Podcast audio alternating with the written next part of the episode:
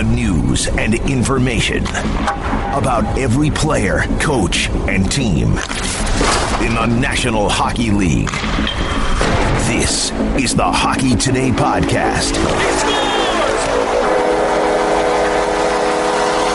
From ESPN. Hey everybody, Stanley Cup playoffs well underway now, and we're going to talk all eight series.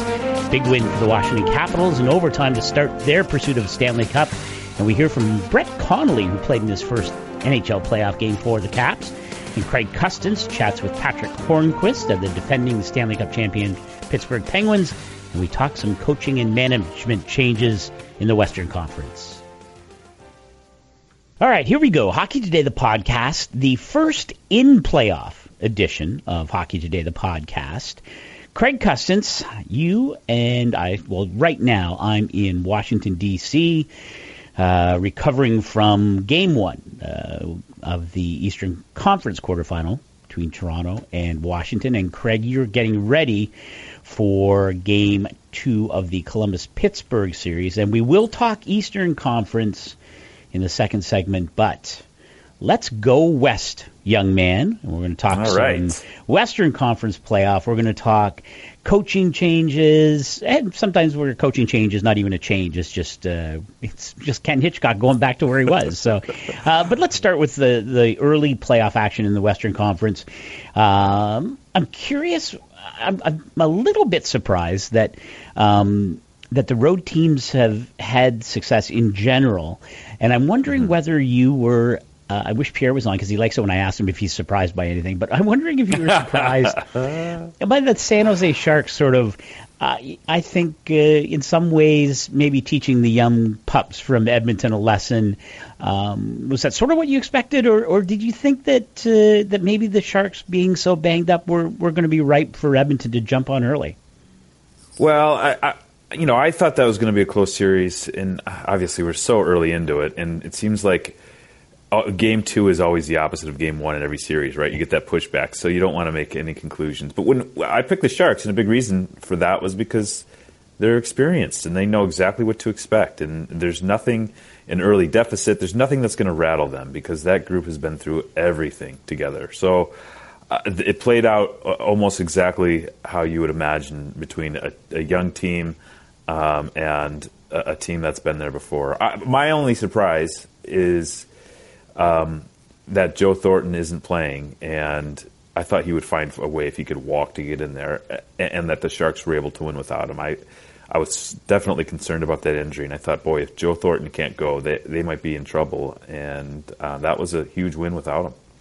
Now, do, do you think? I mean, this is it's been the season of the kids, and certainly it's the playoff of the kids, right? I mean, that this whole dynamic in the series I'm covering, uh, Washington, Toronto, and of course Pierre LeBrun will pick up the uh, the games when uh, it shifts back to Toronto, and there is that is that's the identity of the Toronto Maple Leafs, right? They're the kids. What are they doing here? Yeah. The Oilers are a little bit different, I think, because we've been expecting this for some period of time. You know, the the, the expectation that well, at some point the Oilers are going to get it right, and those kids, of course, led led by Connor McDavid and Leon Draisaitl are are going to be the ones that catapult them not just to the playoffs but to something more.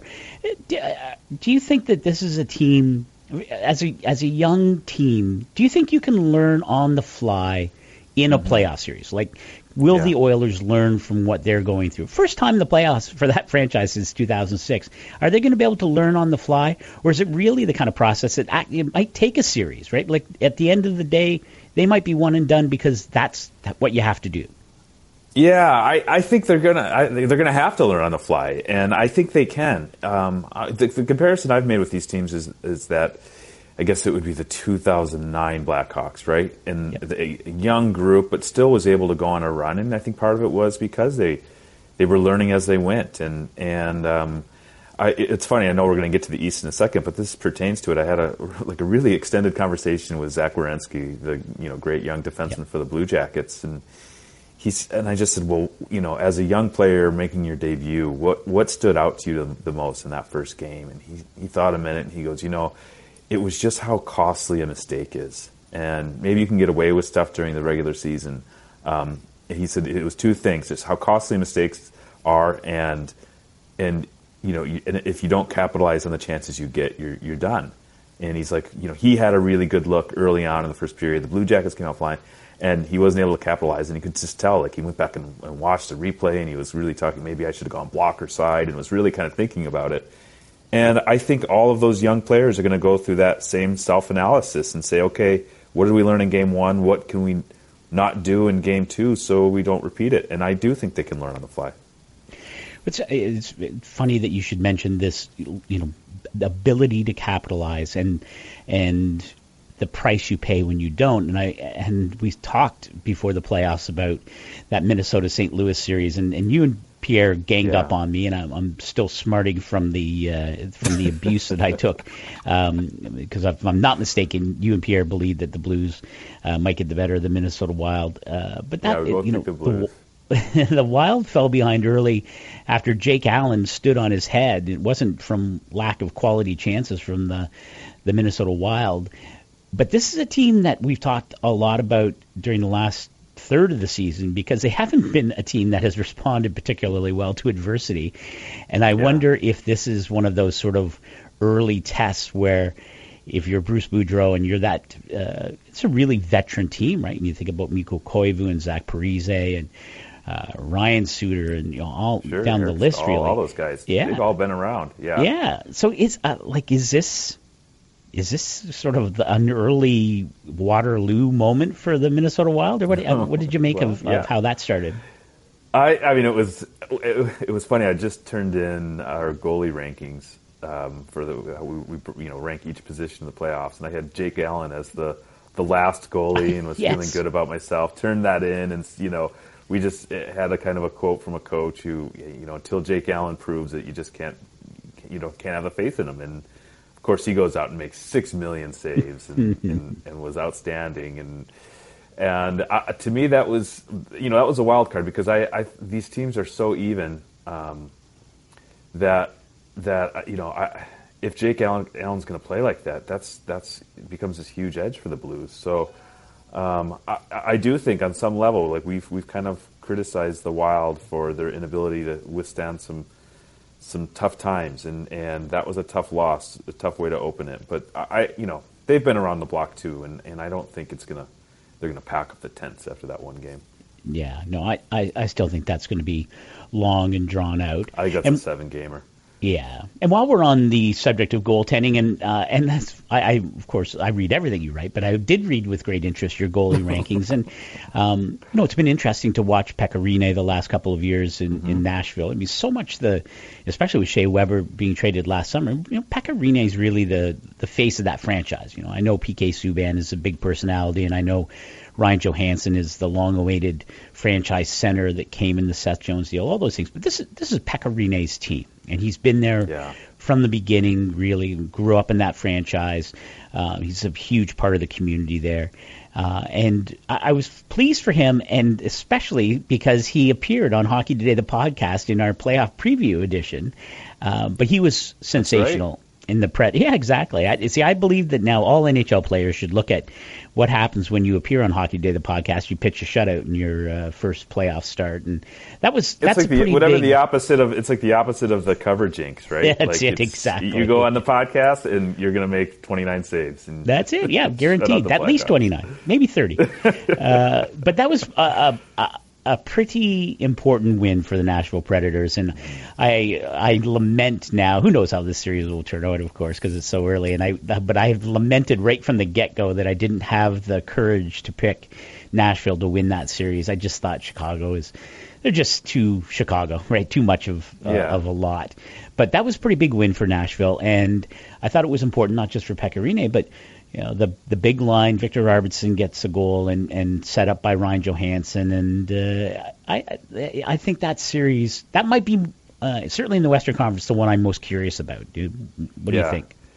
Well, it was interesting because I think we all like as a as a group, the ES team ESPN picked the Blackhawks across the board, and every when you looked at predictions, and then you know I interviewed you know five people in hockey, and they all picked the Blackhawks and it just looked like everywhere you looked, every everybody would pick the Blackhawks, but it, it's a series that everyone thinks is going to be close. Like I I look at it as almost a coin toss, and yet everybody picked the Blackhawks, and I think when you're kind of evaluating coin tosses, you always just err on the side of the team you've seen do it before, and that knows how to do it. And I hate to keep going back to that, and that's how I feel about the Blackhawks, and that's why I picked them. And and I, you know, if there's a group that can withstand a a slow start or a disappointing game one, it's that group of Blackhawks. Like I I don't think anything's going to rattle them or uh, slow them down. And I feel like they trail every series, anyways, three yeah. to two at some point, right? Isn't that the, the, Blackhawks rule? Like they have to be trailing three to two going, you know, going into the last couple games. Like they'll they'll get it together. But I, I thought, you know, Pekka Rinne was was another goalie that, um, you know, it's funny. Three goalies that had great opening um, games. Jake Allen, Pekka Rinne, and Henrik Lundqvist were all goalies that when I talked to people, you know, coaches or scouts, those were all three goalies that people didn't have a lot of faith in, and and I, I thought all three of them made a statement in round one or game one. Do you? Um, and I agree with you. I, I think that was uh, it, again, it's all about the sustainability of it uh, yeah. now, but. Uh, I'm curious about whether you uh, followed the um, Anaheim Ducks of course, coming up with a victory in, in the first game. narrowly, I, when we got done with our game, the Washington Toronto overtime game, managed to see most of the third period, and I still don't know how the Flames didn't tie that game at the, at the end know. of it. We were talking about that at the rink this morning. Like, yeah. how don't you score? But more importantly, uh, the big news coming out of Anaheim is that the PR staff there uh, provided reporters covering the series with In-N-Out Burger, and I, I, I know that uh, often there's some uh, competition within the PR staffs once the playoffs get going. And Ducks Kings have been going at it for years in terms of the treatment, uh, the the food stuffs for the reporters. But I got to tell you, I, I think In-N-Out Burger overrated, my friend. Wow. Really, Scotty? Yep. Just telling you. Well, it, it certainly beats um, you know the popcorn that I got all year long in Joe Louis Arena press box. So I, I am not would not complain. I, in fact, I should probably send a picture of that spread that we are seeing on Twitter of the In-N-Out Burger to the fine PR staffs in Columbus and Pittsburgh, the series I'm covering right now, because that's I think it's a good idea. I think I think it's actually really good luck if you if you give the uh, media In-N-Out Burger. I think you'll you'll win your next playoff game. All right, that's, that's yeah, proven that, out over time. I'm not sure it's worked. Uh, I was trying to count up. Uh, well, the, I mean, Ducks won a cup in 07, so I haven't won anything since.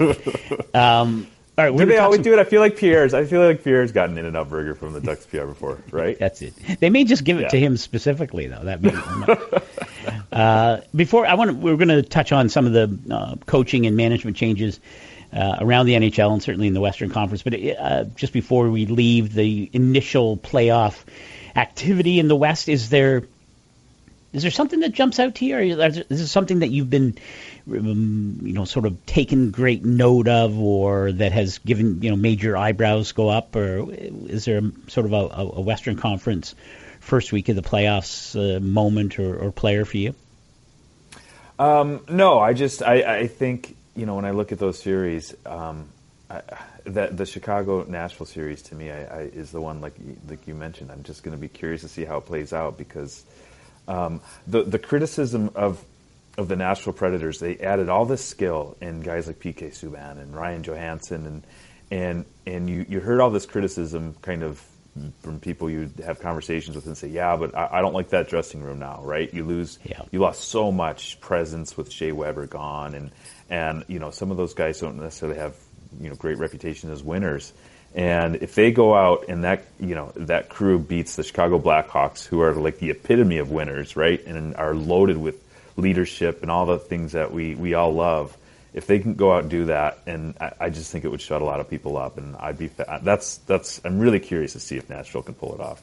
Yeah, I I, I think I'm I'm waiting to see and mostly because it's all about me as as per usual. I'm I'm curious to see what what kind of bounce back we see from the Minnesota Wild, and yeah. you know, probably deserved a better fate uh, in Game One. But that's you know that's a good you know the Blues are are in a great spot, hit the playoffs, absolutely cooking, and you know Mike Yeo's got them in a really good spot. So it's uh, that's another again sort of lower profile series, but lots of lots of juice to that one. So I'm I'm curious to see how things unfold in the coming days with that. Uh, let's turn our attention to some of the changes for non-playoff teams. Of course, we saw Willie Desjardins, the head coach in Vancouver, uh, relieved of his duties. Uh, no surprise that uh, Lindy Ruff was not um, uh, extended. His contract was yeah. at an end in, in Dallas, and they parted ways. And of course, as I alluded to earlier, the once and former and now future and current Dallas Stars head coach Ken Hitchcock. Speaking of the St. Louis Blues, um, it, has been a, a very uh, weird year for Ken Hitchcock. Right, he starts the season announcing he's going to retire, and Mike Yeo's the assistant head slash head coach in waiting in St. Louis, and they end up uh, firing Ken Hitchcock on February 1st, and now he's back at it, back in, in Dallas where he won a cup in um, in 1999, and really is part of such a an important part of the sport landscape in Dallas, not just the hockey landscape, but the sport landscape there. When you think of Brett Hull and Mike Modano and Ed Belfour, yeah. and you know, it's just that that's those players are still revered in that city as they should be, and I think Ken Hitchcock is is revered as well. But like, are you comfortable with? Can you go home again if you're if you're the the head coach of the Dallas Stars Part Two? Is this going to be a good fit for Ken? I think so. I they might want to see how the Randy Carlyle experiment worked out uh, before they, you know, tried to duplicate it in Anaheim and Dallas. But I, I liked that hire. I, I mean, I just I have a ton of respect for Ken Hitchcock and what he what he brings as a coach, and and um, it, it, was interesting because the Blues, of course, beat the the Stars last year in round two of the playoffs. And I remember Ken Hitchcock's last press conference. I think it was, um, yeah, it was. It would have been in St. Louis and he was asked about the Stars and just kind of his final impressions of them after eliminating them, and he said that that team right there and the way they play and you know the the skill and the speed and the offense that they have, that's the future of the NHL. Like that's where all where we're all headed. And in, in and I'm paraphrasing here, but um, I. I never in a million years, as I'm listening to him say that, am I thinking, boy, you know, you're going to be the guy that's leading that in in a year, and it's crazy now that that he's doing it. And it's interesting because Ken Hitchcock doesn't necessarily have a reputation of being, you know, an offensive uh, speed and forwards and let let the boys go kind of coach. And it'll be interesting to see if his style, you know, if he adapts to that roster a little different than what they had in St. Louis, which was I always looked at the Blues as kind of this, you know. Uh, kind of a Los Angeles Kings 2.0, right? Like they they, yeah. they kind of were built in the same vein as the Kings, and the, the, Stars certainly aren't. They're built completely different. It's Tyler Seguin and Jamie Benn, and and uh, you know, I'll be curious to see if if he kind of adjusts his system and the way he plays to to fit that personnel. I'm, um, I'm curious. What about you? Oh, well, I, I I like it. I'm I'm always a bit.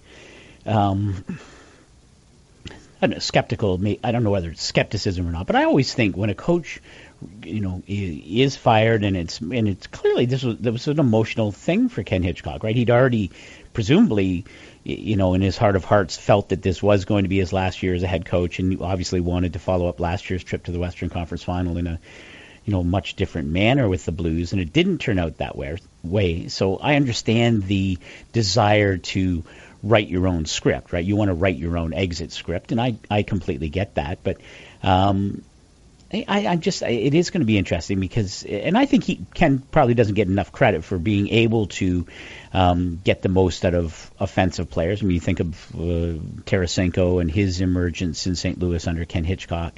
Um, now, you, you know, is would that have happened anyway? And was there some chafing maybe under Ken Hitchcock for Tarasenko? I mean, possibly, but um, and certainly, uh, you know, the possibly, yeah. I think I think we can say yes. Yes, I think we can say point. that. Can yes. we not? yeah. yeah. no, we can. There was some that. chafing. Yes. Yeah. Um, you know, so that's going to be interesting. You know, how what's the relationship going to be like with Tyler Seguin and Jamie Benn? Uh, but for mm-hmm. me, though, I, I wonder what kind of influence Ken Hitchcock is going to have with Jim Nill when it comes to finally getting the goaltending question resolved. Because you know, and I I know can't. It's more than the goaltending, but it's it, you know, it's a glaring hole in that lineup, and it needs to be addressed. And yeah. it should have been addressed this past off season, and you know maybe things would be different for Lindy Ruff. But I'm curious to see what kind of role Ken Hitchcock is going to have in what is the most important job at the off season for Jim Nill, in my mind.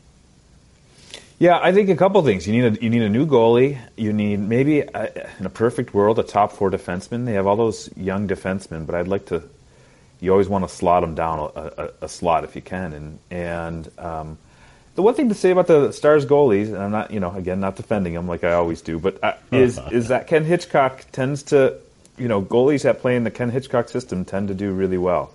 Um, you know, I think of like guys like Pascal Leclaire or you know Brian Elliott put up great numbers for years, and aside from Jake Allen this year during when it when it went sideways and he seemed to lose confidence, you know, goalies more often than not. I bet you if you compare like the the Ken Hitchcock goalie save percentage compared to the league average over history, it's there's probably a pretty big gap there, and so you know, I wonder if just the hiring of Ken Hitchcock helps the goalie situation because they're going to play better in front of them, and it, it's easier to play goal. And that was always the, the kind of the um, criticism you heard from people you talked to in Dallas would be like, "Yeah, I know the goalies haven't been great, but it's you know they're giving up grade A opportunities left and right in Dallas, and that's I don't care who you are, that's hard to do on a daily basis. That's hard to deal with. Um, I just don't know how they get out of those contracts. Have you been able to figure that out? You've been you've been banging the, the drum for the Stars to get a new goalie, you know, for a year, and rightfully so. But those guys have term on the contracts, and this isn't Dallas isn't the Toronto Maple Leafs. Like you can't, uh, you know, can they just buy out one of those guys and, and suck suck up that loss? I don't know if the Stars have that kind of budget.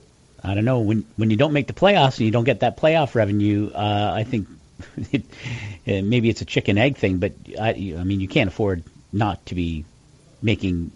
You, you can't afford to not completely wipe the slate clean. I was just looking at Steve Mason, who of course yeah. uh, recorded ten shutouts under Ken Hitchcock in his rookie season with the Columbus Blue Jackets. So just throwing that name example. out there too, just to be interesting. Free agent, isn't he? Free Unrestricted agent? free agent, Steve That's Mason. Right.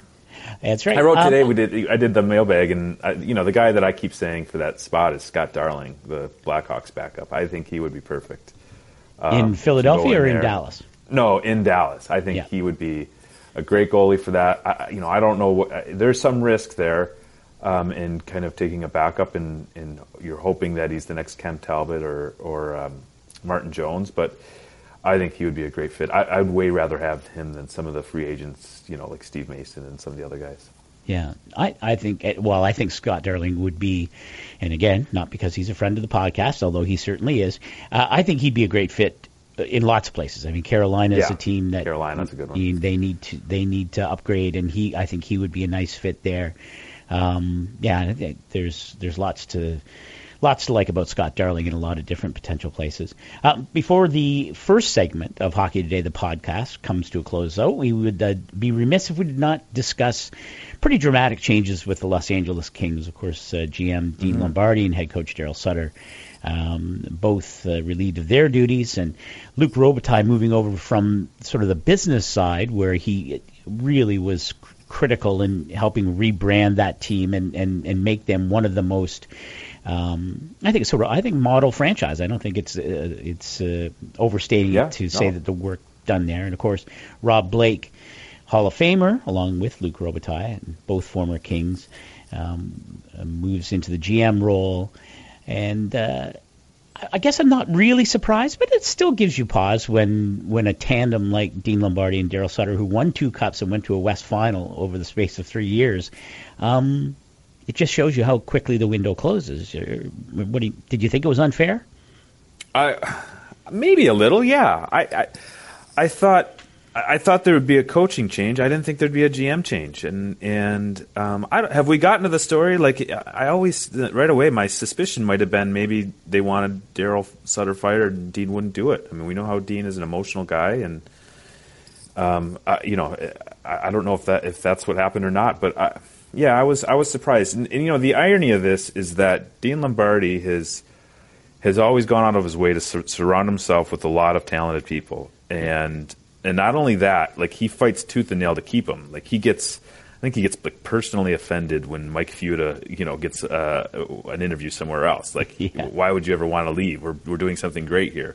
And so he, you know, he did everything. He gave those guys raises, and Rob Blake, he he, he you know, he molded him and taught him and groomed him.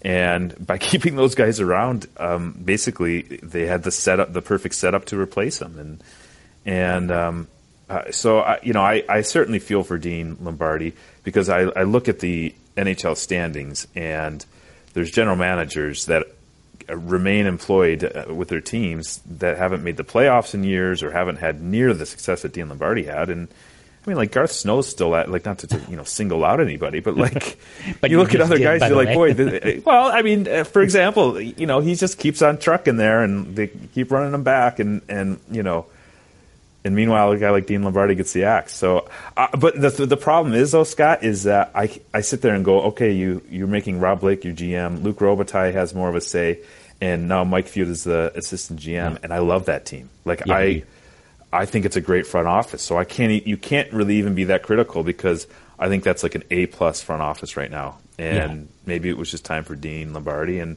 I really hope he finds something, you know, a, a role somewhere that entertains him because it's like the hockey world's way better when Dean Lombardi's around.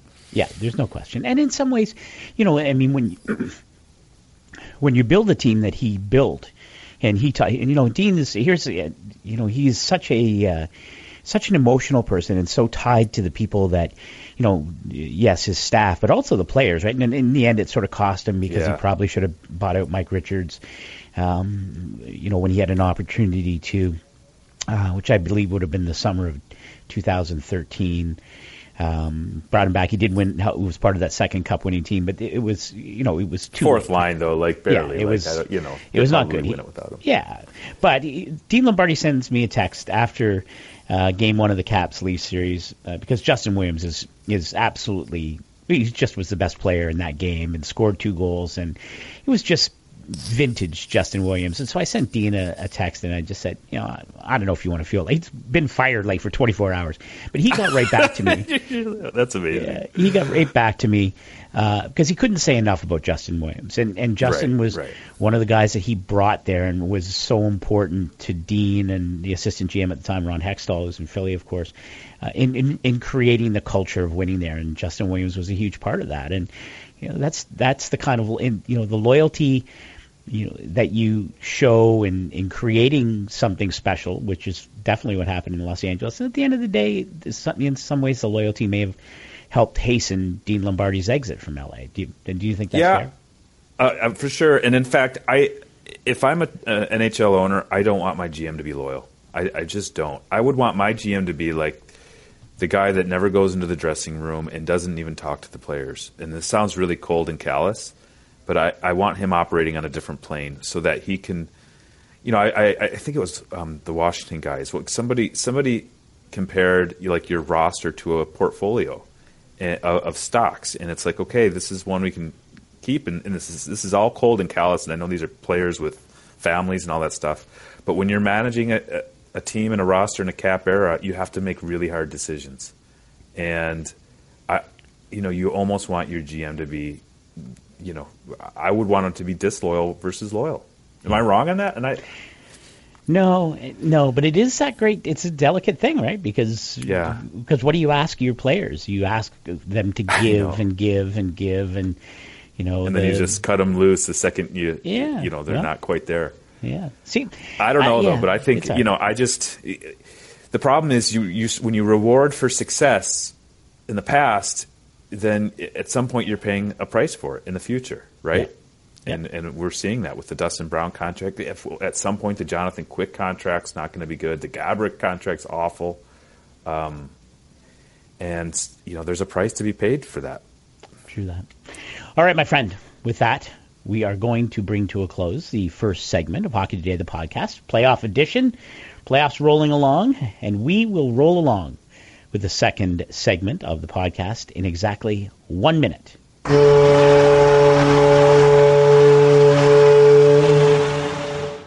All right, here we go. Second segment, Hockey Today, the podcast, playoff edition, and it's just like it's like picking up a hitchhiker.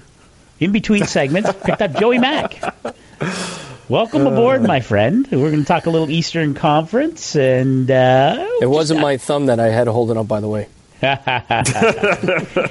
I'd stop for you anytime, Joey Mack. I'd stop and pick you up, no problem at all. And I don't generally pick up a hitchhiker, but all right. Thanks. Um, Craig and I talked. We just briefly touched on uh, the Washington uh, Toronto series, and um, to uh, to return to that, and even though the Leafs ended up losing Game One in in overtime, uh, pretty compelling game, lots of space. I think probably a little bit more sloppy than either Barry Trotz, the head coach of the Capitals or Mike Babcock of Toronto would like. But but really fun and a, a real treat to see those those young kids go at it. Uh, Joey Mack, do you see? Like, I think a lot of people have, have drawn parallels or made comparisons to the young Pittsburgh Penguins team back in uh, 07 when they first made the playoffs uh, unexpectedly and got beaten by Ottawa in the first round, or the young Chicago Blackhawks in uh, 09 uh, went to a surprise Western Conference final berth. Um, do you see that? Like, do you see? Do you, can you draw a line from A to B to C, or is that asking too much of this Leafs team?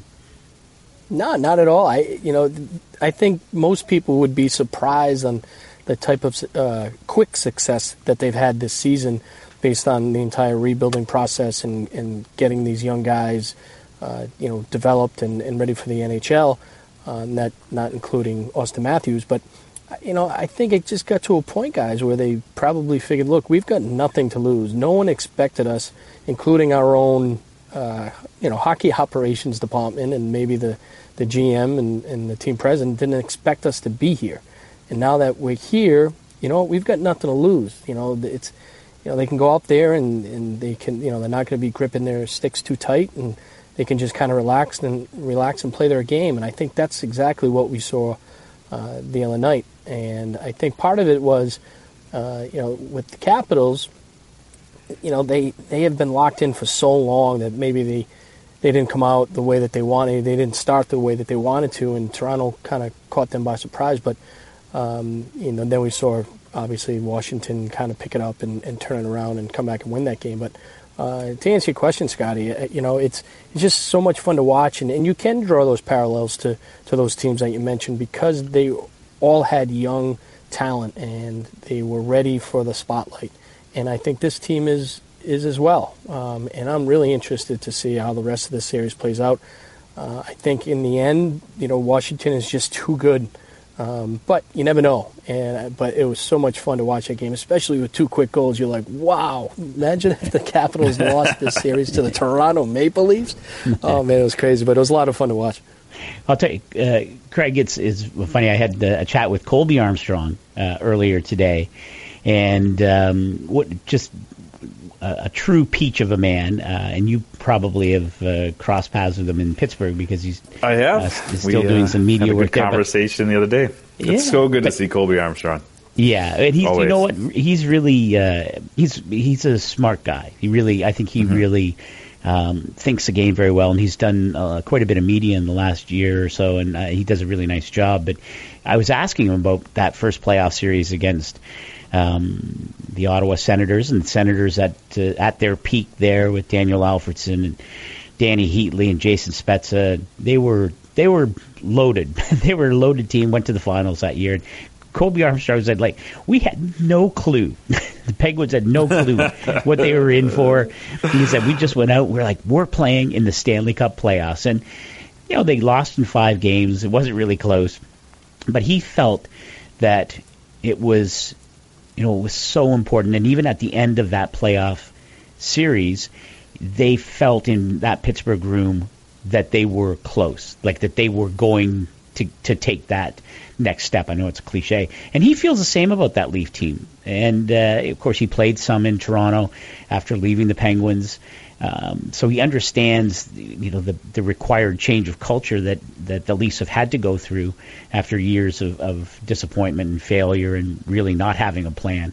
Um, Craig, do you think it's like uh, uh, I, let's let's be honest, no one expects them to beat the Washington Capitals, uh, and especially you know maybe blowing an opportunity to to get an early, you know, cast some early doubt on the the Caps, but is it the kind of thing that this series, even if they go out in four or five or whatever, that next year that they get, could be that kind of team that takes a jump in, goes a round or two or to a conference final or whatever? Oh, 100%. I am on I am like firmly in the camp that the the Leafs will win a Stanley Cup in the next 3 years. Like I think we're I, we're, we're fast tracking this thing and and like you know, you mentioned the Penguins, and you know, I mentioned earlier the Blackhawks, like the 09 Blackhawks. I'm looking at it; they beat Calgary and Vancouver, and then then when you talk to that Blackhawks team, they'll tell you the Western Conference Finals against an experienced Red Wings team that was not much of a series at all, if I remember correctly. Um, you know, Detroit dominated yeah. them, but the Blackhawks said that that moment was, you know, that was their moment where they learned what a championship team looks like and and how they prepare and how they play a series, and you know they don't go on the the run in 2010 without getting that that experience against the Blackhawks. And and so if the Maple Leafs, you know, if if they're getting that right now against the Capitals, who I don't expect they'll, that they'll beat, but this is a good Capitals team that could win a Stanley Cup, and you know if they get those lessons out of this first series, I, I, that you know that's a great thing for this team, and I think the benefit, the payoff will be down the road. I, I absolutely think that both them and the Oilers, they're, they're, both on that fast track to be Stanley Cup winners in, in the short short term. Hmm. All right, Joey Mackey, who wins the Stanley Cup first, Toronto Maple Leafs or the Edmonton Oilers? Ooh, that's a great question. Wow, uh, I would yeah. love to see that in the finals, huh? How about those two teams? oh my gosh! uh. Wow, you know what? I, I, wow, I have I I got to go with the Oilers only because I think they're just a tick above where the Maple Leafs are right now, and obviously it helps that you have Connor McDavid there. So, um, wow, I would love to see that, though. That's a wow, Scotty. You just blew my mind. I wasn't even thinking along those lines, but I go with the Edmonton Oilers. All right. What do you think, Craig? Um, I, I just think because of the defense, I, I, I, think the Oilers' defense, while not great, is probably a little further along. Uh, I want to see who Toronto adds in the offseason. But as constructed now, I would agree with Joey Mack. Right? The Oilers are probably a little bit further along in their development, and Connor McDavid is, still is. I mean, he's ridiculous. And uh, you know, I would I would see them. The wild card to me is you know Mike Babcock. I think. I mean, and you know Todd McLellan's a great coach too, but Mike Babcock is such a great coach that you know you know he's going to max that team out um, in the short term. So. Uh, yeah, I would I would pick Edmonton, but boy, I don't feel great about it. No. You, Scott, since it's your question, you got to answer it. Uh, yeah, no, go, I, think, I think you have to go with the Oilers, and uh, I um, and I th- I think right now I would I would have Cam Talbot ahead of Freddie Andersen, with all due respect to Freddie Andersen, um, and that's pretty pivotal part of the the puzzle.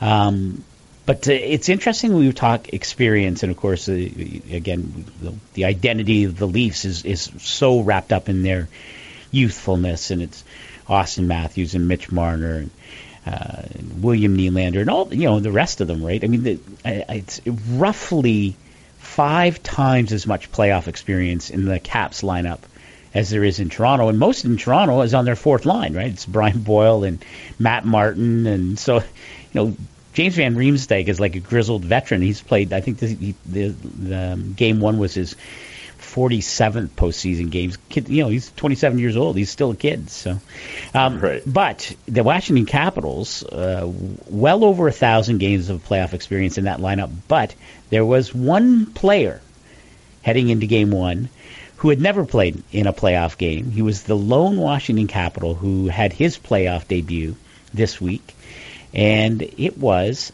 Brett Connolly.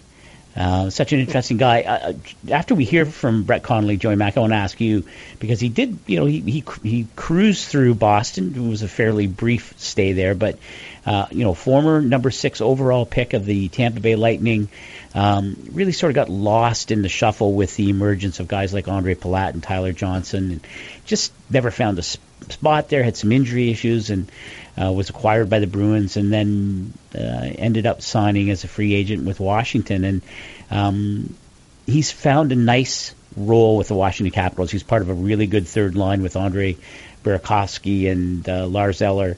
Uh, and very effective. And I think if the Caps are going to win the Stanley Cup this spring, which I believe is the case, um, it'll be because um, you know they're rolling four lines and, and their top three lines can hurt you and Brett Connolly's a big part of that. So let's give a listen to the man who played in his first ever NHL playoff game this week.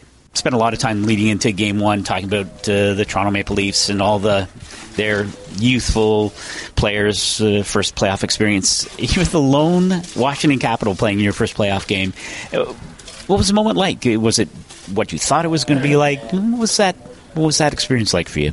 It was good. It was exciting. Um, I thought uh, kind of settled in as the game went on, and um, you know, obviously, like I expected, it was uh, a lot of energy in the building, and um, you know, it was a good one, good first one to get the win in overtime, and um, hopefully. Uh, keep building from there, but I thought uh, I thought it was overall it was a it was a great first experience, and looking to get better here every day. Do you, did you think a lot about it in the weeks leading up to this? I mean, it's it's a big moment. It's a big moment for any player, and I wonder, if, especially in a group where there is so much experience in this room, if maybe you know if it was you felt it was maybe different for you because you were the only one going through those experiences leading up to it. Yeah, it was. Uh, I was excited. I know. Um, know a lot of the guys were chomping at the bit to get going, and um, you know, for myself, I was I was really excited to get that first one, and um, so it's uh, we got a lot of lot of good guys here that uh, that kind of lead the way, and um, you know, good in the room, keep it kind of calm and collected, and you know, I thought uh, I thought it was good. There's a lot of guys that I can lean on here, and but you know, I thought uh, you know the first half of the game was a little bit uh, a little bit a little bit of jitters, but after that, it was uh, it was good. I thought our line got better as the game went on, and um, you know, looking to you know have a full 60 next game. Are you a memento guy? Did you keep the stick? Do you have a puck? Is there anything that you'll you sort of put in the Connolly house that uh, that will remind you of the first ever playoff game? Or I, I don't know. I don't think so. I think uh, maybe that first goal or something like that. But um, you know, it's uh, it's something I'll never forget. It's you know playing the NHL playoffs and. Um, you know, we got a team that hopefully can go on a big run here, and so we're uh, we're taking it game by game and shift by shift, and uh, then uh, I think we should be fine if we can do that. You talked about your line, uh, Andre and Lars. Uh, it's been a very nice. Um, connection, I think, between the three of you uh, this season. I know Barry has spoken very highly of, of the contributions from your trio. What do you what do you think has made it work so well, and what's what's that been like for you to find that kind of rhythm? Yeah, it was good. They put us together around Christmas, and um, I think we just, uh, you know, Lars is good up the middle and strong in the corners, and me and Berkey kind of kind of use our skills and use our shot and speed and kind of get open and use each other. And I think it's been a good mix. I think we're all working for each other, and we're all talking. We're pretty comfortable with each other, and you know, we're not afraid to, you know, tell one of our line mates, or if it's Berkey telling me, or Lars telling Berkey, or vice versa, that we need to do better, or we need to go here or there, or whatever. So we're we're working at our game, and we're we're constantly talking. So I think that uh, I think we're pretty comfortable with each other now. So it's uh, it makes it good and makes it easy. Um, you know, just go out there and play with guys you're comfortable with. So um, it's it's been a really good fit. I've been really happy with it do you guys hang out? Like, is it like when you're on the road or when you're here? Like, do you? Is it like one of those things that you, you know, that they're sort of a connection that extends off the ice? I think uh, I think mostly on the road. I know that Lars has a little girl, and um, you know, I, my my fiance lives with me, so you know, Berkey's a single guy, and so it's kind of we don't get to hang out as much at home. But on the road, we're we got a we got a tight group here. We're every every dinner. Um, everybody's invited, and there's no cliques. There's no uh, there's no groups. Everybody's for the most part one, and I think that makes us a good team. I think we obviously have really good players, but at the same time too, we got guys that get along and enjoy each other's company and can have some laughs. And uh, you know, I think that uh, makes it a lot easier to play. I think guys are definitely uh, willing to play for each other and stick up for each other and do what it takes to you know someone gets hit from behind there, you, you better believe that uh, everybody's going to jump in there and, and, help out. And I think our team has uh, gotten closer as the years gone on. I think it's fair to say it's probably hasn't maybe been the path that you imagined it would be when you were first drafted to get here. Were there moments that you wondered if it was going to come together for you, and, and, and do you think you appreciate maybe what has transpired here in Washington uh, more, given sort of the ups and downs that brought you here? Yeah, it's. Uh, I look back at my start of my career, and you know, I lots of expectations on me, and you know, it just didn't work out in Tampa. You know, I, it was I felt like I was kind of turning a corner there right as I got traded. I was starting to find my game a little bit, and then go to Boston, and just you know, thought it would be a good fit, but clearly it wasn't. And you know, I, have been I've been really happy with how it's gone this year, and um, you know, I, have always believed in my abilities, and I've always believed that I could I could score in this league and be a contributor. And um, you know, it, has been great. I, I've you know, hopefully I can be here for for a long time, and hopefully I can call this call the city home and and whatnot. But um, you know, it, it's good to contribute and you know find your game and be comfortable with the system and um, you know get intertwined with a good group of guys. So um, you know, I'm I'm happy with the way uh, it's, it's gone this year. I've you know hopefully found a home here. Did you get much chance to get a sense of Brett Connolly when he was in Boston? Joey Mack again, it wasn't he wasn't there all that long. He played 76 games, so he played part of 2014-15 played five games there, and then uh, all of 15, 16. But do you, do you have a sense of him, and, and, are you surprised by maybe what he's, you know, that he's found a niche in Washington? No, I'm not. Uh, when the Bruins acquired him, it was a it was an interesting move at the time, and and I thought, okay, he's a former first rounder, as you mentioned, Scotty, and there were obviously there was no room for him in in Tampa, and uh, so when Boston got him, okay, this is going to be a good guy that you can plug in in, in different areas. He's a versatile player, uh, and then he got hurt right away, and he missed a lot of time, so you know he really didn't get off to a, a great start, but he he admitted at the time that he had to change his game a little bit because he knew in order to get into the lineup, uh, he was going to have to play that third, fourth line role. Uh, he had to be had to be a lot more physical than probably he had, he had been used to in the past, uh, and he was able to do that. But he just really couldn't find, uh, you know, couldn't really produce the way that the Bruins needed him to. And, and, it wasn't just him; it was, you know, there were a lot of injuries on that team, and, and they just they weren't clicking. And um, so to see this, the success that, that Connolly's having now or, or had this year, his first season, um, you know, with the Capitals and, and what he's able to, what he's been able to do so far. Uh, no, I'm not surprised. You know, he, he's a he's an electric player when you know when he has the opportunity, you know, to be that guy. So uh, it, it's good to see. I mean, off the ice, he he was always great to deal with, and and um, you know, love to talk hockey. And so um, I'm happy. I'm happy for him, and and it just I'm not surprised given the fact that you know you're talking about a former first rounder who's just you know just a talented guy and he's finally getting the proper opportunity uh, with the Washington Capitals. Craig, you um, I think it's um, I think it's interesting to look at how the Caps are put together. And mm-hmm. you know you've got Brett Connolly on this on this third line. Burakovsky's another like he's a high end talented player playing on that third line. You Kevin Shattenkirk playing on the third pairing on the blue line. That's pretty uh, ridiculous. Yeah, it's it, it is when you think of the Caps, uh, and you're covering Pittsburgh, Columbus, and uh, yeah. let's get to that. I mean, do you? Is it too early to look ahead and, and think Washington Pittsburgh second round for the second straight year? Oh man, no. Yes, I think it is too early. We're, we're uh, uh, but I'll say this about the Capitals. I mean, you mentioned Brett Connolly, in, and you know, and kind of doing some research for our predictions and all of our playoff preview coverage. You know, more than one person mentioned that fourth line in in Washington, in third and fourth line, and this is the difference yeah. that this Capitals team has that maybe they didn't have in the past, and. And specifically, you know, somebody highlighted Jay Beagle, and they're like, people don't appreciate how good Jay Beagle is, and Eh, especially as your as your on your fourth line. And there was times where he was miscast and probably played too far up the lineup, and and those were probably not in the Capitals' best days. But they're like, if Jay Beagle is you know centering your fourth line, you're doing really well. And you know you have guys like Tom Wilson scores that big goal, and Daniel Winnik, and th- like those are. That's, these are NHL players. Like that's a good line, and and you know Lars Eller was basically traded for this moment to have that third line center, and and if the Capitals win, I think we're going to look back and say, yes, it was Ovi and the Stars, but the, a big reason is going to be that bottom six. Yeah. Uh, well, let's turn our attention to that Columbus Pittsburgh series. I'm with you, Craig. I, I, I certainly don't want to count the Columbus Blue Jackets out. Um, too good a team, too well coached.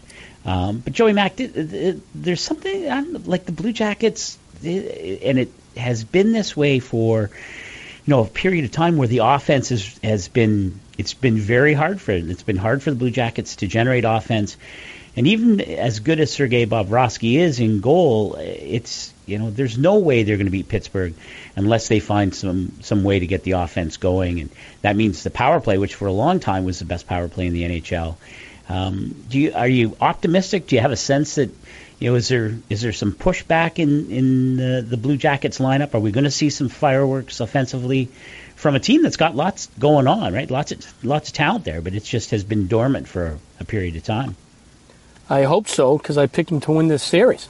you know, I don't think Mike uh. Sullivan's going to talk to me for a while, but uh, you know, the, the, the, one thing with the Blue Jackets, and it, I, it, you know, it starts with, with John Tortorella. I mean, we, we all know that, you know, going back to uh, the World Cup and Team USA, like the, the type of team that he wanted to put together, and it obviously didn't work out the way that USA Hockey wanted it to, but.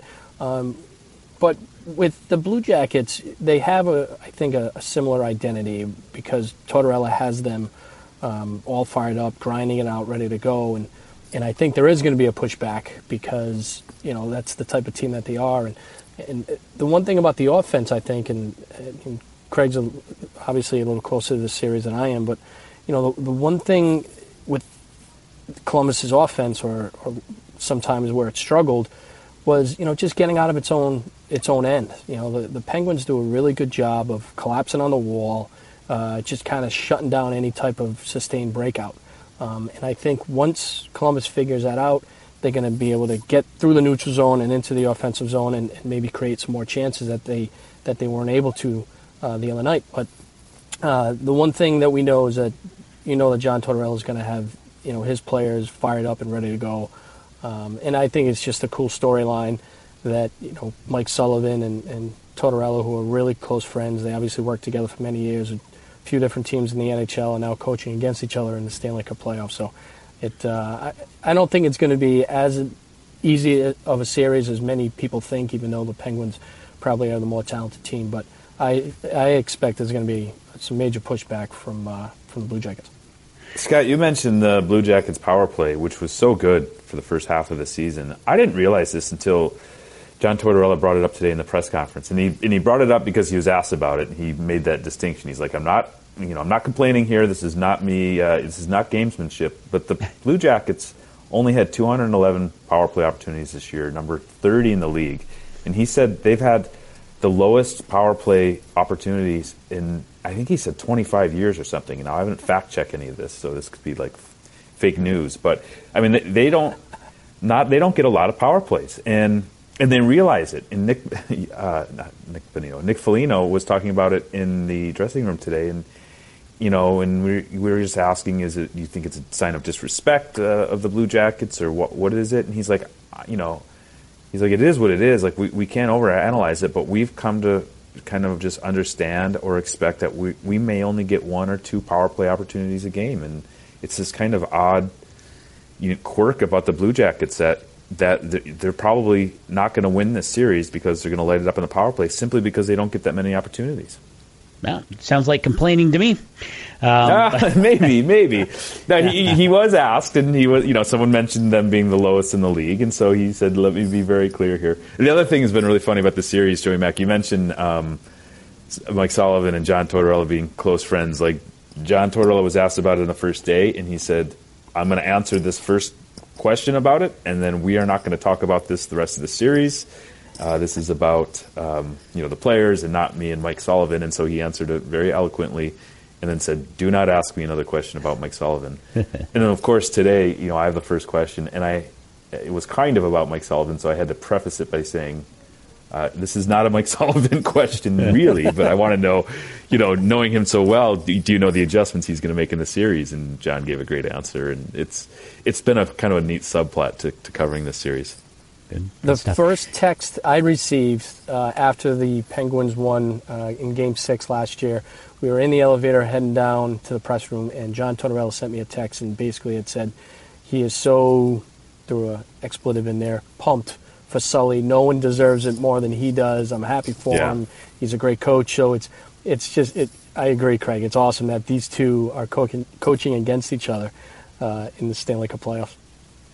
Um, Craig, you had a chance to chat with one of Mike Sullivan's guys, Patric Hornqvist, mm-hmm. and a big part of a Penguins offense that uh, you know even with all their injuries and without Chris Letang on the back end, uh, this is still a really dangerous Penguins lineup. And, uh, and Patric Hornqvist is it's such a nice fit for him. It took a while once he came over from Nashville and the James Neal deal.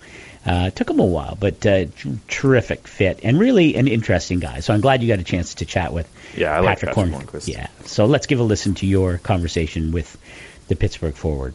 Being back here, being in this moment in the playoffs, I imagine a guy like you, you have you probably appreciate it more than anybody, right? Yeah, for sure. I think we all do. It's so hard to win in this league, and obviously we, we we went through it all last year, and it's the it's the best moment in my life. You know, you you play so hard for so many so many games, and then playoff comes, and it's still in another season almost, and you go through that, and uh, it makes you want to do it again. Yeah, you, this, this Blue Jackets matchup is so interesting because they kind of they, they know they have to play physical. They've got to do stuff maybe that other teams don't have to to maybe get you off your games. How much of that did you see in, in game one? I think we see a lot of it. Uh, their first period were really good. They, they get on, on our heels a little bit. So, but then in the second and third, I think we we, we bypassed their forecheck there and get her going, and, and then we took over the game. So we know what kind of game it's going to be. It's going to be up and down uh, motions out there, and we just have to stick with it, play shift by shift, and it doesn't matter what happened the shift before or,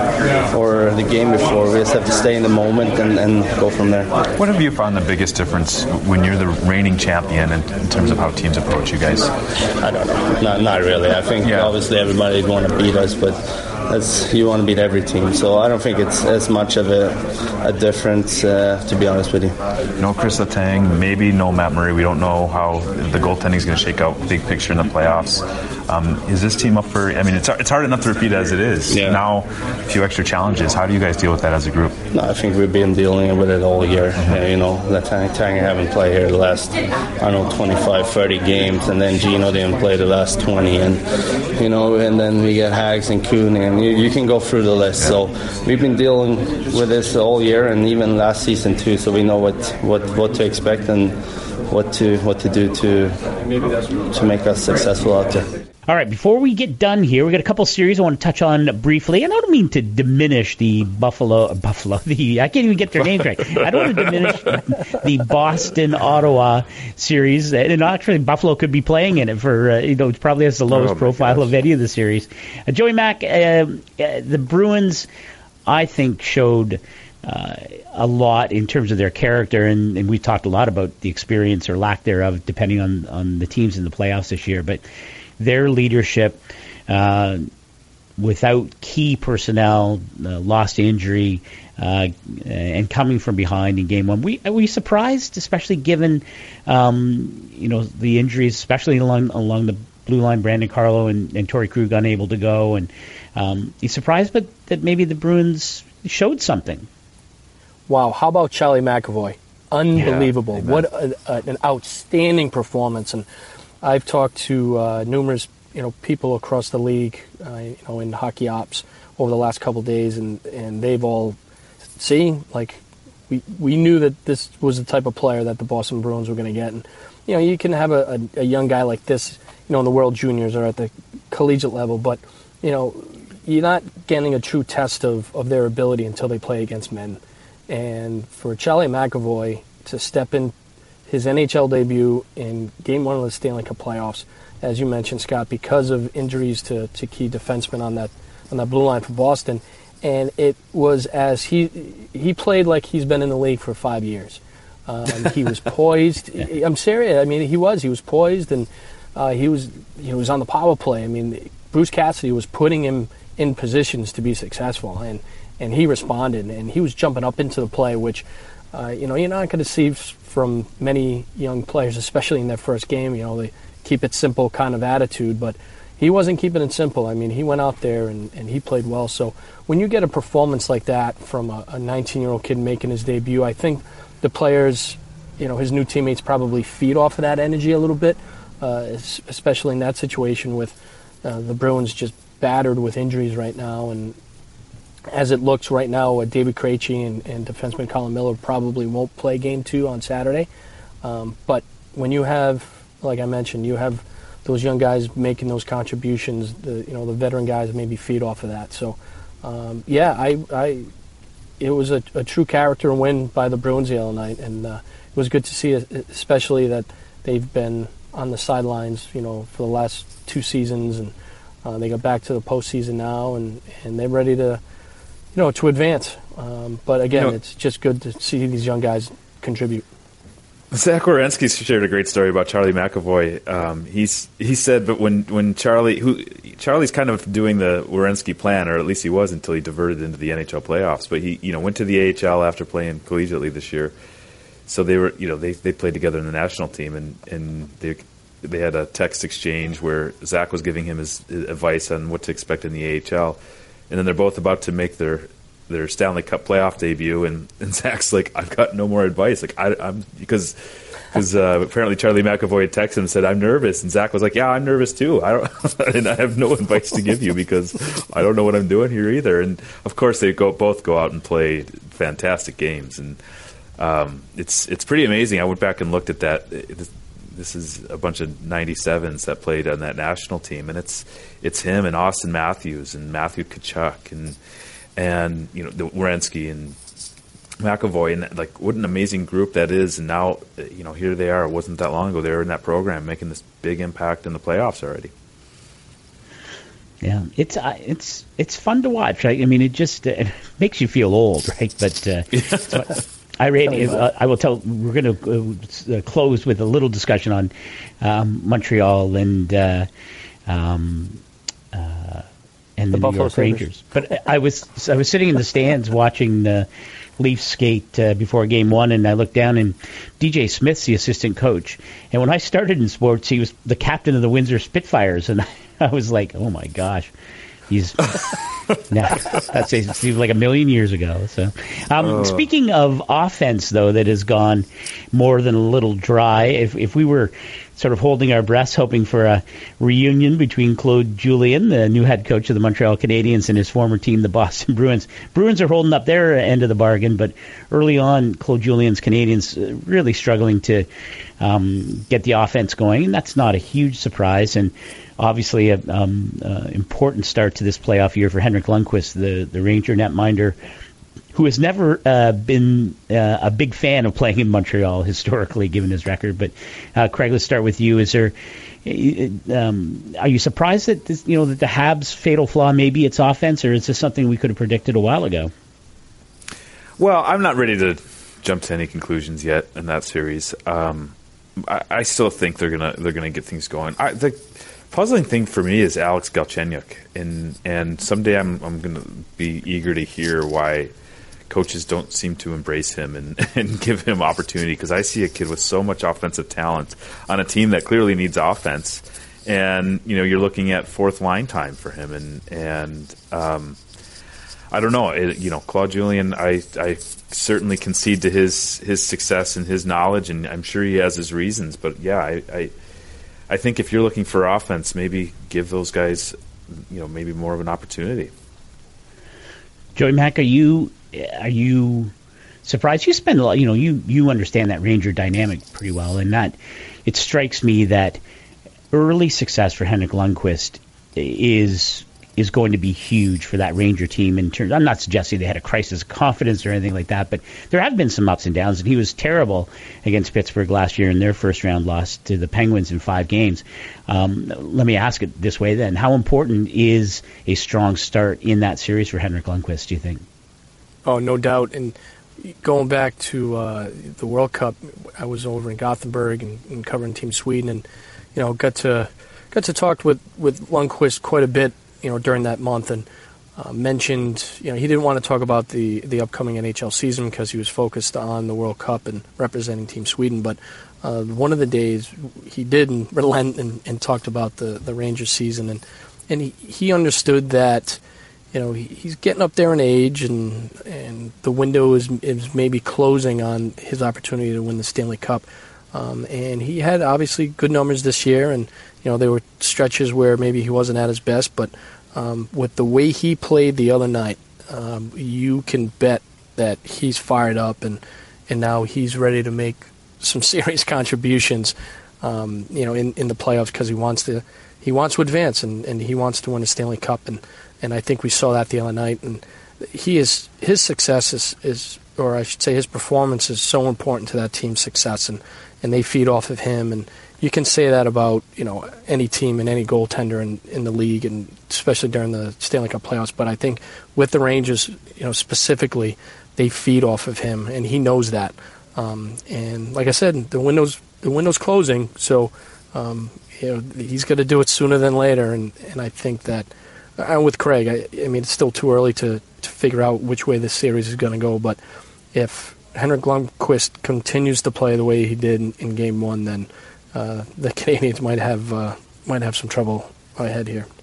I think right. Henrik well, Lundqvist, in terms of goalies that had to get off to a fast start, he might have been in my top three. Like, yeah. just because of the season he had, you know, not uh, not up to his normal standard, and the fact that you know Antti Raanta was was really good behind him, and like if he would have gone sideways for a couple games, that you know, would, would we be saying, hey, maybe the other guy should, should give it a, a, chance? And now that we don't even have to think about that after the performance he just turned in, and maybe we wouldn't have anyways. But no, I don't I know. Think... I think he was on my short list of guys I wanted to see perform well to kind of end any threat there. Yep. No question. And I think it would have been fair to ask that question. So, you know, sometime before I retire, I'm going to get Henrik Lundqvist to teach me how he ties his ties. That's my goal. So that's, that's, my, that's on my bucket list. So. All right, gentlemen, it is time, and as always at this time of Hockey Today, the podcast, we encourage our readers go and give us a go to iTunes, give us a rating, let us know what you think of the playoffs of the podcast. Let us know what you think uh, about the possibility I could tie a tie like uh, Henrik Lundqvist. So go and join other hockey fans. Go and do it. Do it now. Joey Mack, Craig Custance, always a pleasure. Travel safely, boys, and uh, we'll talk again soon. We'd like to thank you for listening to today's show. For more great podcasts, check out the Pod Center page at espnradio.com.